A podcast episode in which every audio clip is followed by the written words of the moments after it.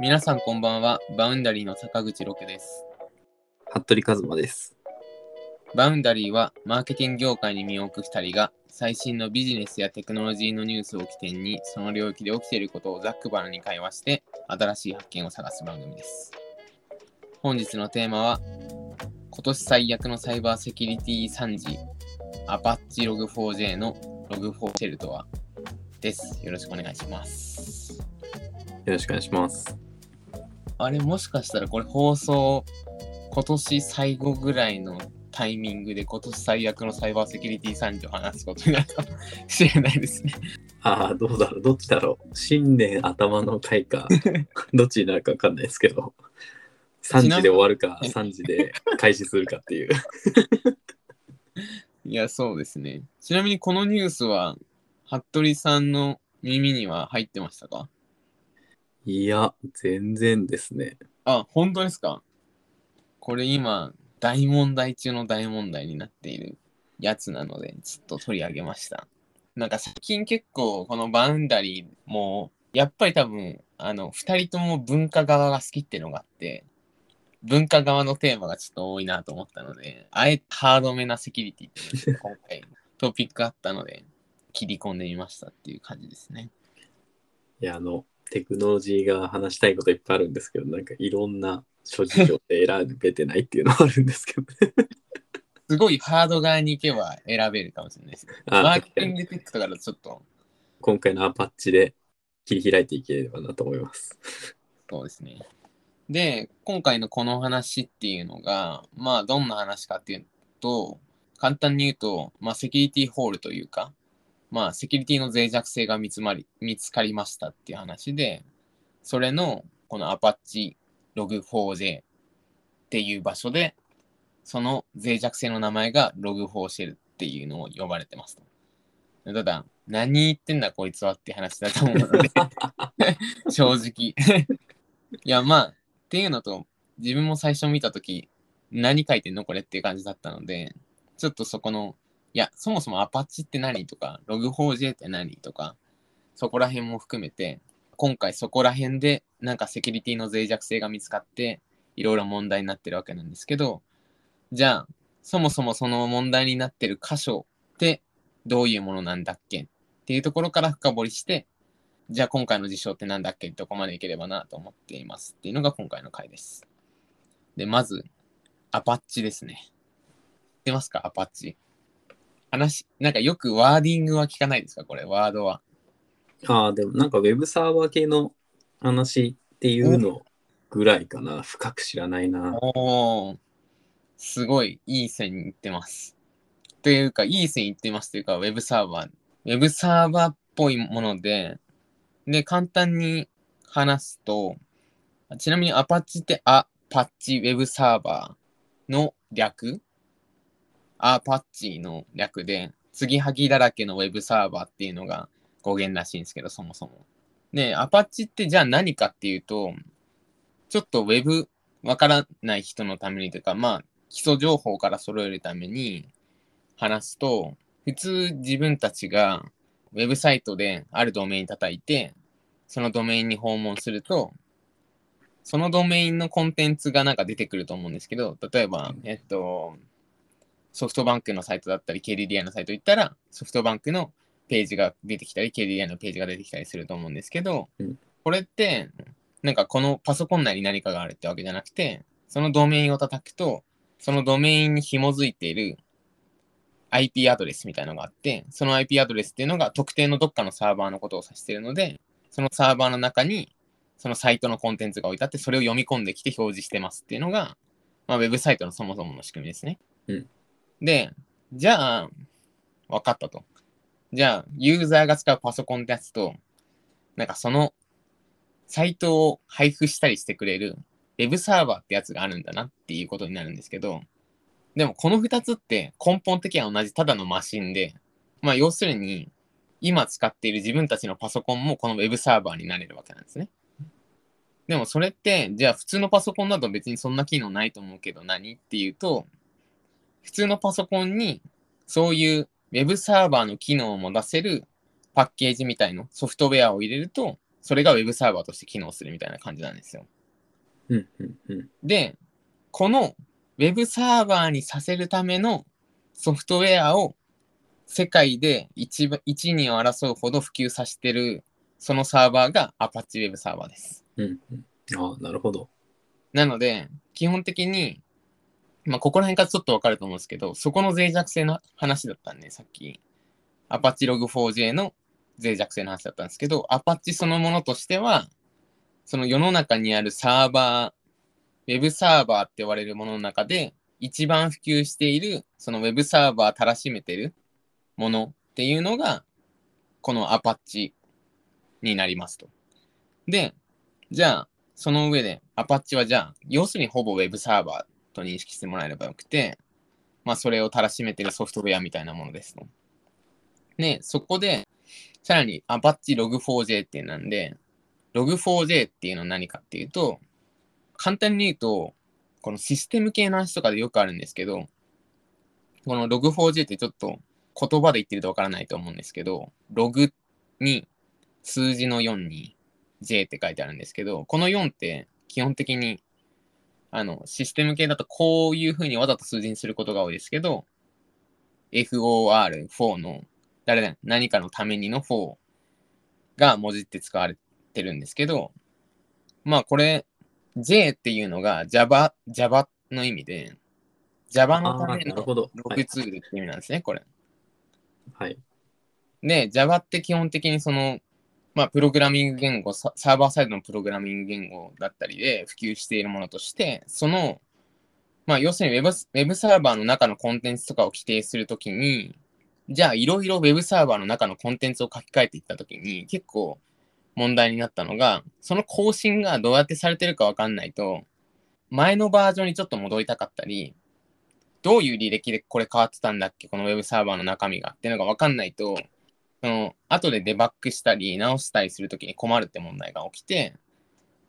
なんで、アパッチとしてはもともと Web サーバーのサービスだけやってたんですけど、そこから派生して、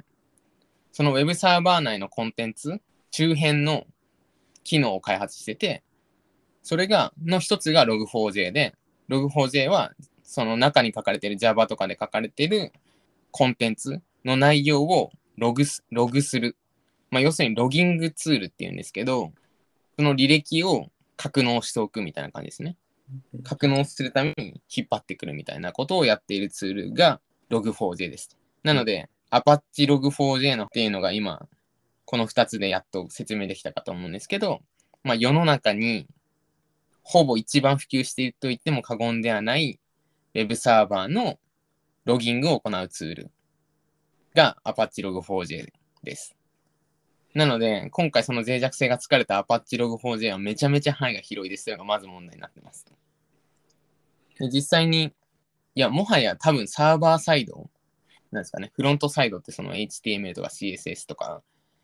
壁画してるところですけど、裏のそのサーバー側と通信する方では、関わってないサービスないんじゃないかぐらい、指きたし的に使われているサービスなんですよ、これが。もう初め聞いてた人でわけわかんなかった人も、うんほぼ全員に当てはまるんじゃないかっていうのが、はい今の時点で伝わったのかなと思いますね。お 今回のインシデントが。よかったです。いや、でもまだインシデントの話何もあしてない。確かに。で、そんぐらいめちゃくちゃ使われてるもので、実際に、例えば今回その、要するにその Apache Log4j で脆脆弱性が見つかったので、Apache Log4j っていうのを、どこかそのサービスの中で使使われてるサービスは全部対象になってるんですけど、もう今影響が確認されてるだけで、まあ、まずこれが初めて起こったのがマインクラフトで起こってまして、あのマイクロソフトが持ってるゲームですね。マインクラフトで発見されて、その後、影響あるって確認されたのが、Apple の iCloud、Amazon、えーあと CDN の大手企業の Cloudflare、Twitter、Steam、Baidu、あテンセント、 Elasticsearch、IBM、テスラとかが出てきていて、まあもうほとんどじゃないですか。っていうぐらい、本当にみんな使っているサービスで、脆弱性がまず発見されましたと。なので、まず伝えたいこととしては、その影響してる会社がマジで多いよってことです。もはやインターネットで Web のサービスを何かやってるんだったら、多分基本使っちゃってるので、基本全員対応が必要になりますっていうのが、まず範囲の広さが今回の、まあこの話が特に盛り上がってるとか炎上してる理由になってますと。あれ？これ、なんかマイクラで消されたみたいな話のやつですか？あー、そうかもしれないです。マイクラで何されたかちょっと、でもマイクラが一番最初に、あー、なんかそれで自分たちの消されて、なんか何が起きたかわかんないけど、外部のサーバーから攻撃を受けて、はいはいはい。あー、そうですね、多分。あー、そっか、それにつながるんですね。うん。で、じゃあ、今回、どういうものが、どういう脆弱性が発見されたかっていうと、まずちょっとその入る前に、その脆弱性とか、ここら辺のインシデントってどうやって管理されてるかって話をちょっとしたくて、セキュリティ業界とかって、もちろん、ある程度集合値として対応していかないと、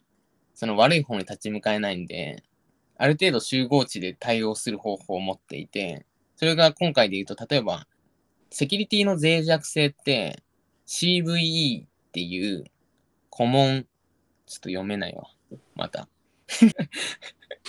まあこれ読めないんですけど、Vulnerability and Exposure 図ですね。っていう、なんか脆弱性の番号みたいなのがとりあえず振られて、それがまあ辞書みたいになってるんですね。で、それにまあ今回もその脆弱性として認定されまして、で、まあちなみにそのセキュリティの辞書みたいなのを作ってるのは、あの結構多分テクノロジー業界で働いてる人であればわかると思うんですけど、よくセキュリティのとかの品質調査とかやってるマイターっていうアメリカの非営利団体が監修してたりするもので、その脆弱性管理みたいなのが行われていて、まあ、かつそこで脆弱性の管理をする、その脆弱性のレベル、どんぐらい問題なのか、どんぐらい客観的な脆弱性なのかみたいのが同時に登録されているようになっていますと。で、今回の脆弱性のレベルとしては、脆弱性のレベルのことを CVSS って言うんですけど、これもまたちょっとあまり読めないので、フル、フルの名前は一旦飛ばすんですが、Common Vulnerability ブルネラビリ Scoring System ですね。ね。脆弱性の国度のスコア。で、これが大きく5段階ぐらいになってて、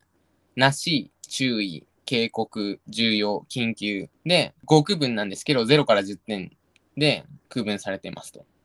で、今回の脆弱性が、まあさっきそもそも範囲が広いって話をしたんですけど、まあ次はそのリスクがどんぐらいでかいかって話で、このリスクはなんとですね、最高得点の10点になってますと。えー、なので、まあ、すごい、これがえ、すごいことになってまして、要するに、世の中のウェブサーバーほぼ全てが関係するし、その脆弱性のリスクとしても最大規模だっていうことになってまして、非常に燃えております。やばめですね。そうなんです。で、じゃあ、どういう脆弱性なのっていうのが気になると思うんですけど、Log4j っていうのがさっき話した通りに、何かそこのプラットフォームだったり行われたものをログとして貯めておくものなんですけど、ちょっと、こっから簡素化するので、あの、セキュリティに詳しい方いたら、こいつ、超詳しくは違うよみたいな話あるかもしれないですけど、そこはお手柔らかにお願いしたいんですが、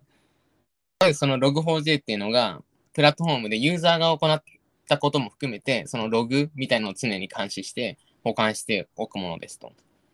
で、今回、普通に例えばプラットフォームで、なんだろうな、SNS とかも含めて何かユーザー側が動作をしたり、文字を打ち込んだりするとするじゃないですか。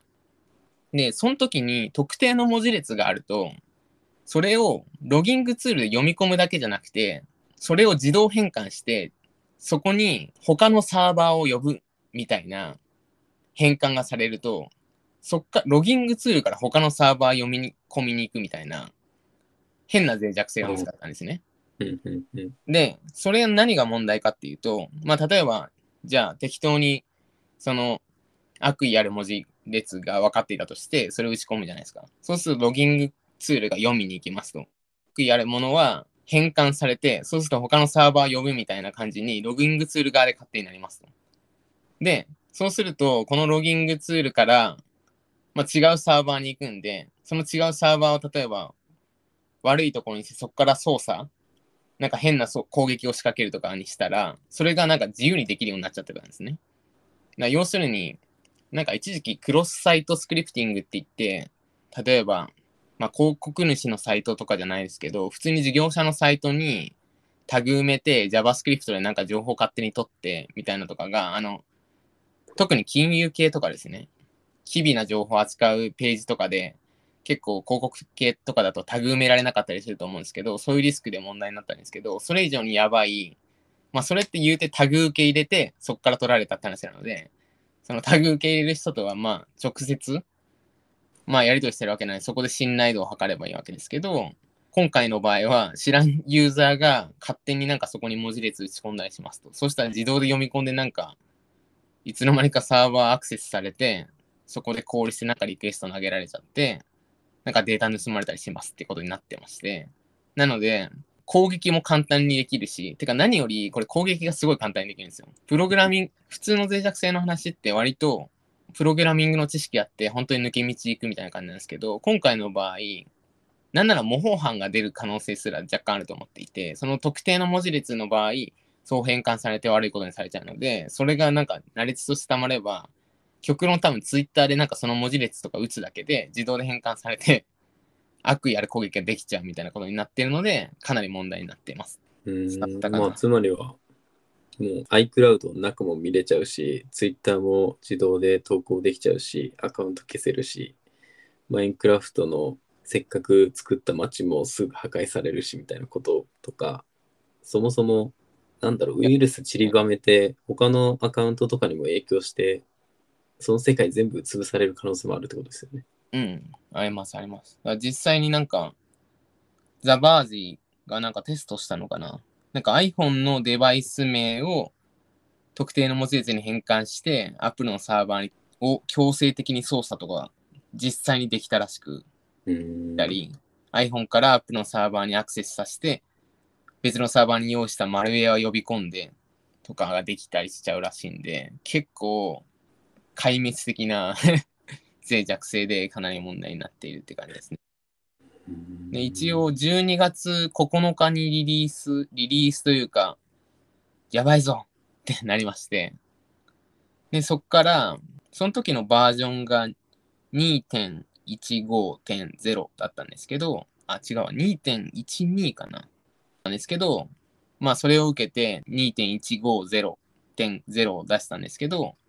それまだ脆弱性あって、何回も更新を重ねてまして、12月13日に2.16を出し、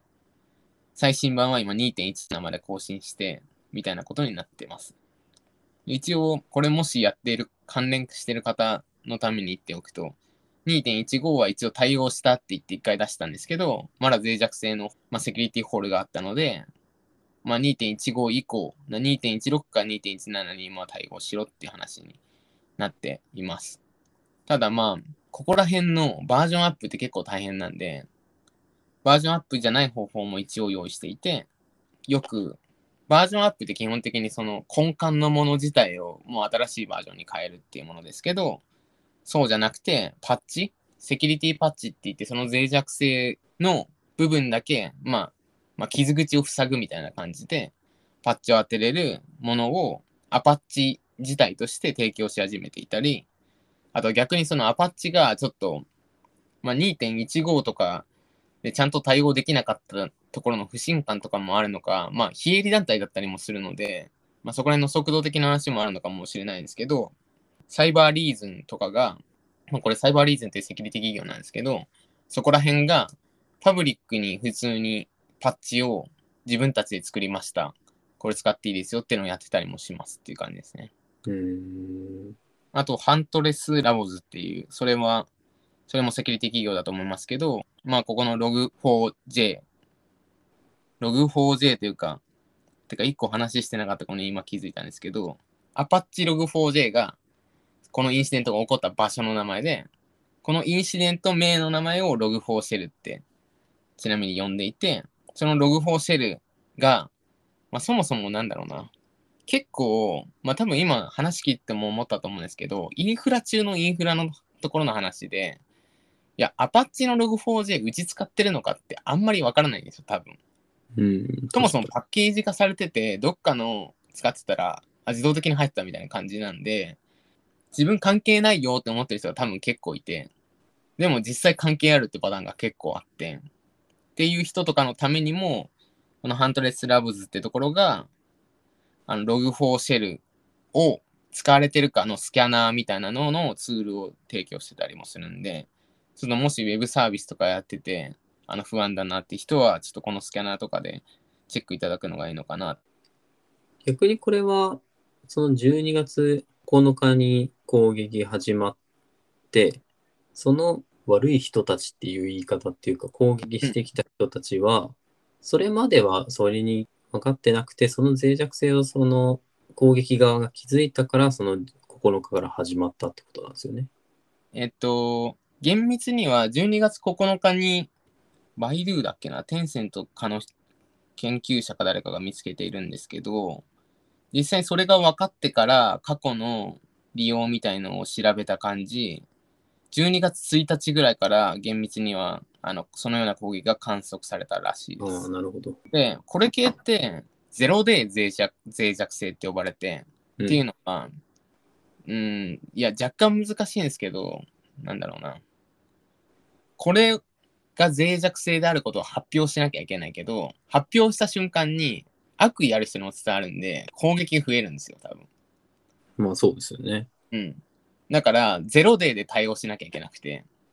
だから基本速攻対応してないと、悪意ある人どんどん攻撃してくるんで、っていうものになっていて、まあそういう部類なんで、まあゼロデーじゃなければ、まあゼロデーじゃないものってほぼないんじゃないかなって気がしますけど、ゼロデーじゃなければ別に、じゃあ1ヶ月対応しますとかあれですけど、ゼロデーなんで、もう、いや、今すぐ徹夜でね、みたいな感じになっている感じですね。すごくこれ、難しいなっていう、あの、話の難しさっていうよりかは、普段その IT 企業とか、まあ、Google、Apple もそうですし、うん。いろんな IT 企業って、じゃあオープンになってないだけで、うん。ほぼ毎日攻撃を受けてるわけじゃないですか。うん。はいはい。で、ただそれを自分たちのセキュリティ強度を上げて、外部からの攻撃を守る状態にして、うんセキュリティレベルを上げてるって対応かなと思ってて、うんそういうのは、普段からまあいろんな角度から攻撃されるけど、対応できてるけど、うん。そもそものシステムの根幹自体が、それをベースに作ってた根幹自体が、うん。脆弱性というか、攻撃されやすいよってなった時って、なんかもう、業界のルール変えないととか、のとかで進めないといけないし、そのさっき言ったゼロデイで進めないといけないしとかって、うん。なんかワンテンポ遅れそうですよね。うん。いや、そうですね。ていうか、なんか、いや、まあ多分、いや、まあこれがありつつも、いや、なんとなくその異常検知みたいな仕組みは、それぞれが持っていて、うん。異常検知でなんかここの本当に重要な部分は動かさないようにしてる、切り離してるとかがある気がするんですけど、まあそういう話もありますし、あと単純に、今これが起こる理由も、一個あるのが、場所バレてるから攻められるんですね。簡単に言うと、セキュリティって。住所バレてたら攻められるんですよ、そりゃ。っていう話で、クラウドも住所バレバレな中央集権に置いてあるんで、いや、まあ GCP の US リージョン1を攻撃したら、そこら辺に多分ここら辺の企業のデータ溜まってるでしょっていうのが、もうバレてるわ。なんで、もうバレてる場所を守るのと結構難しいんですよ。まあ、簡単に言うと自分の城バレてて、バレてるところを守るより、城どこにあるか分かんない方がよっぽど守れるじゃないですか。守れるっていうか、もはや、どこを攻撃したらいいか分かんないから、攻撃もされないみたいな。で、その思想が、まあ、ブロックチェーンなんですよねっていう そこに行き着きましたけど。なんで、その分散思想っていうのは、ここのセキュリティの文脈でも結構強いんですよね。まあ、あと僕、この間、セキュリティ関係で見たところだと、シフト5かなっていううん。サイバーセキュリティのスタートアップがあって、うんそこって、ちょっと前に話したエドワード・スノーデンさんがいた NSA の、あの、米国の安全保障局というか、のサイバーのエリート集団みたいなところの人たちがうん立ち上げたスタートアップだったりするんですけど、うん。こう、IT だ、デジタルだ、DX だみたいな話とかに進めてるときに、一般の人は見過ごしがちなところってやっぱりリスクもすごくあるよっていうところかなと思ってて、そういうセキュリティの集団みたいなところもどんどん出てきてる状態なので、なんていうのかな。そこの重要性って本当にちょっと見過ごしがちだけど、本当は一番重要。日本でもその個人情報が流出したとか、いろいろ問題って、本当に月1以上で出てたりもするじゃないですか。うんなので、すごく重要だなっていう、ちょっと短絡的なっていうか、言葉の深みのない言い方なんですけど、重要だなって思いました。えーそこがなんで重要かっていうところをちょっと坂口から最後さらに付け加えさせていただくと、シフト5も前共有いただいてちょっと見たんですけど、極論情報漏洩だったら、まあ最悪いいじゃんって思うわけですよ。うん。っていうのは、いやまあ個人情報名前取られたところで、いやまあ悪用されるかもしれないですけど、別に名前なんてそこら辺の人もにもバレてたりしますし、っていう話なんですけど、この Shift5 がフォーカスしてるところも、いや多分、あの、クリティカル IoT だと思って、っていうのは、モビリティとか自動車とか、それこそ遠隔医療のマシンとか、あのヘリとか飛行機とかって、乗っ取られてセキュリティ被害遭います？で済まないんですよね、多分。うん。本当そうっすよ普通に死ぬんですよ。乗ってる人が。乗ってる人が死にますし、その、例えば、もう本当に極端な範囲で、その、核とかの発射ボタンみたいのがハッキングされて勝手に押されたら地球終わるわけですよ。って考えると、その、どんどん IoT 機器だったり、まあ、デジタルが包摂できる範囲が増えてくると、このセキュリティちゃんとやってこないと多分世界マジで破壊されるので、悪いものによって。なので、まあそこら辺は、テクノロジーができることにも注目した方が、に注目するところはありますけど、できることが増えるってことは、それ悪用した時のリスクも絶対増大してるはずなので、それも踏まえて、まあセキュリティは必須ですよっていうことを、今年最大のサイバーセキュリティ含めてちょっと、なんであれですね。まあマーケティングもデータデータ言ってるんですけど、データデータ言っていて、割とそのデータの、で何ができるかってところに考えがちですけど、もちろんそのデータを扱うことだったり、そういう、まあなんだろうな、まあ IoT のデータだったりしたら、まあそこら辺のデータも扱うことによって、逆にセキュリティ側のリスクも増大してたりもするので、そっち側の負の側面もしっかりケアしておかないと、どっかのタイミングで多分大きくしひっぺ返しを食らう気がするので、そこら辺もちょこちょこアンテナ張りながらいけるといいのかなと個人的には感じてます。個人的にそのシフト5で好きだったのが、はいはい。ウェブサイトに入った瞬間に、ランスマーター、ランセーファーって書いてあって、確かに。もう分かりやすすぎるというか、もう、スマートにやるし、もう安全にやるしっていう、うん。それで飛行機とミサイルとヘリコプターと船とみたいはいな。アイコンだけがあるっていう、お願いしますっていう気持ちになるなっていうのがすごい好きでした、最後のシフト5は。なんかすごい狭い範囲で言うと、テキュリティになりますけど、なんか IoT がそこら辺まで来ると、いや、マジで、あの、ボディーガードみたいな感じになっているんですよね。ああ、本当に、本当にそうだなって。ないと、危険なんですよね、結構。うん。しかもその、その道の本当にプロがやってないと、逆にその、なんだろう、悪者が、うん。プロ来ますからね。そう、そうしないと対抗できないっていう感じじゃない？そうです。悪い方はトップオブトップが来るんで、そいい世界にしていきましょう。という感じでした。う。まあ本当に、その IT 系の方とかで、まだ確認できてないよって方は、すぐ、ゼロデイで確認した方がいいですね。うん。いや、ゼロデーで。なんかツイッターとかでも、やっぱりこれ関与してるのか、結構大きい話すぎて、関与してるのがわかんないから見過ごされて、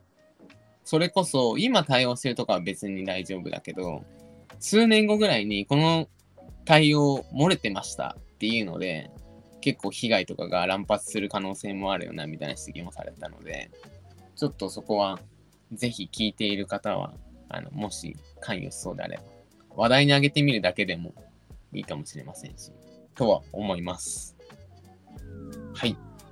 じゃあ、今回ご紹介したトピックの参照元は概要欄にリンクでまとめています。えーもし面白いと思った方は、ぜひフォローしてみてください。今回もありがとうございました。ありがとうございました。それではまた次回お会いお会いしましょう。さようなら。さよなら。